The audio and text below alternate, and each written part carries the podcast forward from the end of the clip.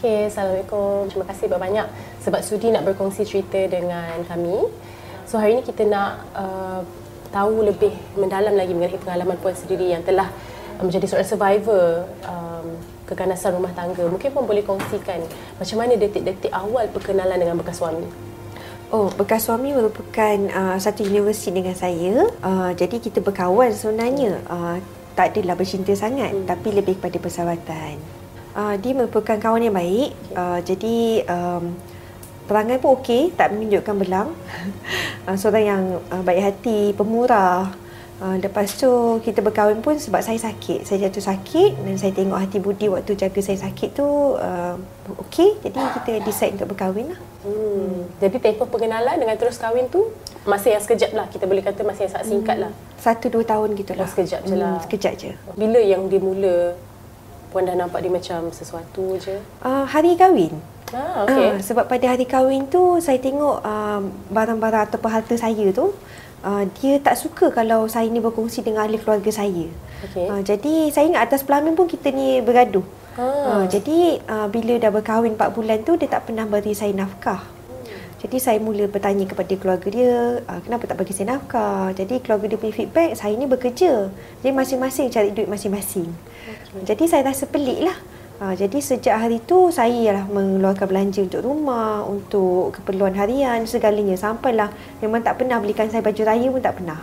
Ha, jadi uh, saya tengok bermula dengan uh, penderaan kewangan sebenarnya.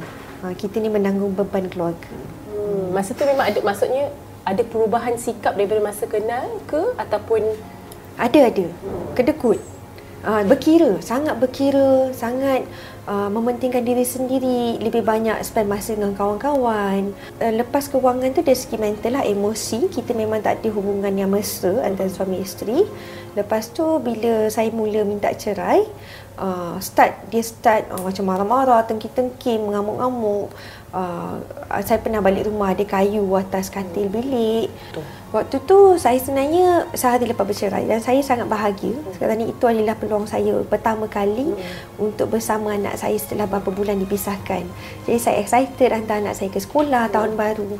Lepas tu saya nampak dia dan mak dia datang lah. Jadi saya pun jumpa mak dia dan saya tanya adakah mak dia tahu yang dia ni minta sejumlah wang daripada keluarga saya. Ha, jadi mak dia kata mak dia memberi maklum balas lah. Jadi saya cuma bercakap dengan mak dia. Tiba-tiba saya pusing belakang dia datang dan dia tumbuk saya berkali-kali. Tak berhenti sampai saya jatuh dan dia tendang saya. Lepas tu uh, tak ada orang yang menghalang dia. Uh, jadi dalam keadaan tu saya panik lah. Dan saya tengok hidung saya dah berdarah. Lepas tu saya pun uh, minta bantuan daripada orang sekeliling tak ada yang bantu saya. Padahal ramai ni yang, ramai. yang dekat situ. Ya, ramai. Jadi saya pun pergi ke klinik berhampiran dan uh, pihak doktor pun tak hantar juga, dia cuma ambil gambar dan dia minta saya ke klinik kerajaan. Jadi saya terpaksa melalui pembedahan lah waktu tu.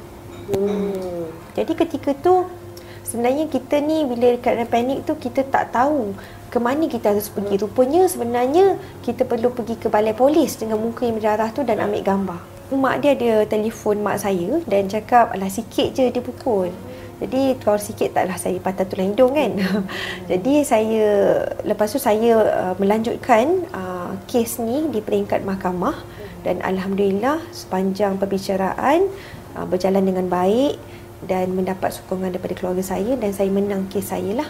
Kau pernah terfikir tak memang dia yang yang kenal daripada zaman universiti bercinta boleh sampai tahap macam tu saya tak sangka sebab pertama dia berwajah lembut hmm. ha. kedua adalah masa kita kawan ni dia seorang kawan yang baik cuma saya tahu dia ni anak mak lah jadi bila laki anak mak ni biasa sangat penyayang hmm. jadi saya tengok adalah mungkin kerana um, kita punya hubungan dalam perkahwinan tu menjadi tidak mesra akibat uh, dilebihkan kawan-kawan dia dan saya sibuk dengan kerjaya dan juga sifat-sifat materialistik. Okey, kita berkahwin pada 2008, okay. uh, bercerai pada 2013. Okay. Dia, tempoh dia macam 4 tahun tapi sebenarnya dalam 2 tahun tu dah ada separation lah. Hmm, saya mengandung pada tahun 2008, bersalin pada 2009. Oh, kahwin terus uh, dapat anak. Okay. Uh, jadi semenjak bila dah lepas bersalin tu, uh, lagilah kurang dingin. mesra uh, lagi lebih dingin lah to the extent anak saya ni uh, boleh cakap abah abah tidur bawah eh uh, saya uh, anak saya dengan mami tidur atas katil sebab dia memang tidur bawah. Uh, dia tak nak tidur atas katil dengan kita. Uh, jadi uh, saya macam dah terbiasa tak ada uh, orang kata kasih sayang suami. Yang pushing factor untuk puan minta cerai itu adalah ketidaksefahaman itulah. Ah, ketidaksefahaman, cara hidup berbeza. Dalam masa yang sama dia tidak memberi saya nafkah. Hmm. Saya macam uh, hidup sendiri. Jadi saya rasa daripada saya habiskan duit saya, termasuklah dia minta saya uh, buat loan atas nama saya dan sebagainya, baik saya hidup sendiri dan saya boleh fokus untuk membangunkan diri saya.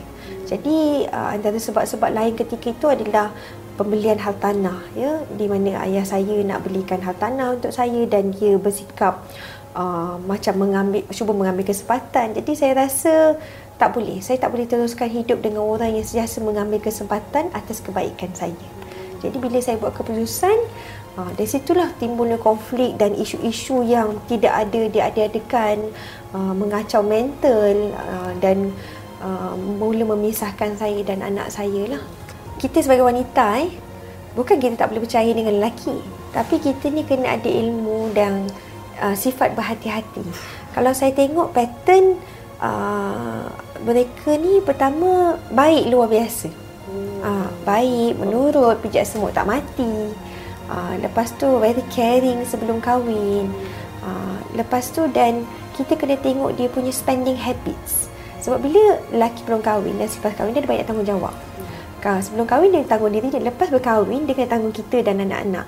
Jadi kalau daripada awal dia tak pandai menguruskan kewangan, dia ni lebih kepada pentingkan barang-barang dia, pentingkan dia yang lebih bergaya dan sebagainya tu, ha, memang ada tanda-tanda lah yang dia akan tak pedulikan kita bila dah kahwin. Hubungan dengan keluarga mertua pula selepas kejadian pukul tu? Pada mulanya agak dingin lah. Ya, sebab uh, pihak keluarga mertua pun risau eh, dengan saya sedang mendakwa anak mereka di mahkamah. Tapi lama-lama tu kenangkan anak saya yang tinggal dengan keluarga mereka, saya uh, buat macam biasa aje lah. Uh, lebih kepada hubungan uh, kawan lah hmm. dengan keluarga. Hmm. Tapi tak adalah nak mesra sangat tu sebab kita ni manusia kadang-kadang lah hati tu masih sedih jugalah ya.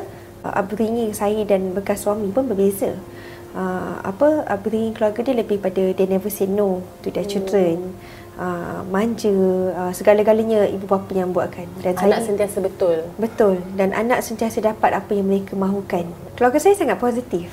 Keluarga saya uh, move on mereka melihat potensi diri kita. Kalau kita melupakan atau melangkah ke meninggalkan kehidupan yang lama ni, kita boleh mulakan hidup yang lebih baik. Jadi saranan saya adalah belajar di peringkat yang lebih tinggi, ataupun bekerja, berjaya, bantu keluarga, barulah fikirkan soal kahwin. Okay, kena matangkan diri dulu. Ya, matang. Ada pengalaman dalam hidup. Bergaul dengan lebih banyak orang. Ah, dan paling penting adalah kita mencari kepuasan dalam hidup kita yang kita dah berjaya. Sebab bila kita dah berjaya, ah, kita akan lebih stabil dari segi emosi kita dalam menghadapi cabaran dalam perkahwinan. Saya sarankan kepada wanita kalau nak keluar daripada kegelapan macam ni, mesti bersedia untuk keluar dengan cara melihat potensi diri. Kita ni setiap wanita ni ada dia punya bakat, ada uh, talent, ada kemahiran yang menjadikan kita ni kuat dan boleh berdikari. Dia percaya kepada diri sendiri. Kita boleh buat. Harapan saya adalah setiap wanita tu dia mesti hargai diri dia. Dia mesti meletakkan standard yang baik pada diri dia supaya orang yang berhubung dengan diri wanita tu sama ada keluarga, suami, anak-anak, kerjaya ya di tempat kerja mereka akan hormati wanita tu kerana wanita tu menghormati hak dia sendiri uh, kebanyakan sekarang wanita ni dia tak sedar dia anggap diri mereka ni okeylah mengalah dalam banyak perkara tapi saya percaya kalau wanita tu sendiri berjaya meletakkan diri di satu tahap yang uh, masyarakat boleh hargai dia dia akan menjadi wanita yang menjadi harapan pada negara kita. Biasanya dia ada dua, dua kita kata keganasan rumah tangga. Yang pertama ialah dari segi keganasan fizikal. Yang kedua ialah keganasan dari segi emosi. Contoh muka lebam, buah mata lebam, eh. Uh, kadang-kadang bibir pun pecah. Ya, bila tanya kenapa, ah inilah suami saya tumbuk saya malam tadi. Dan itu kita panggil iaitu keganasan dari segi fizikal. Yang kedua ialah keganasan emosi. Ha, kerana emosi ni biasanya uh, iaitu uh, wanita-wanita yang berdepan dengan kita kata tekanan perasaan disebabkan oleh tingkah laku suami contohnya. Ya? Suami mungkin ataupun pasangan eh yang misalnya kata tidak menjalankan tanggungjawab sebagai seorang suami. Eh, suami yang misalnya suka mengeluarkan kata-kata kesat kepada isteri dan kalau berpanjangan dia boleh pergi kepada kemurungan. Jadi pukul bukan jalan penyelesaian. Please eh, pukul jalan bukan jalan penyelesaian.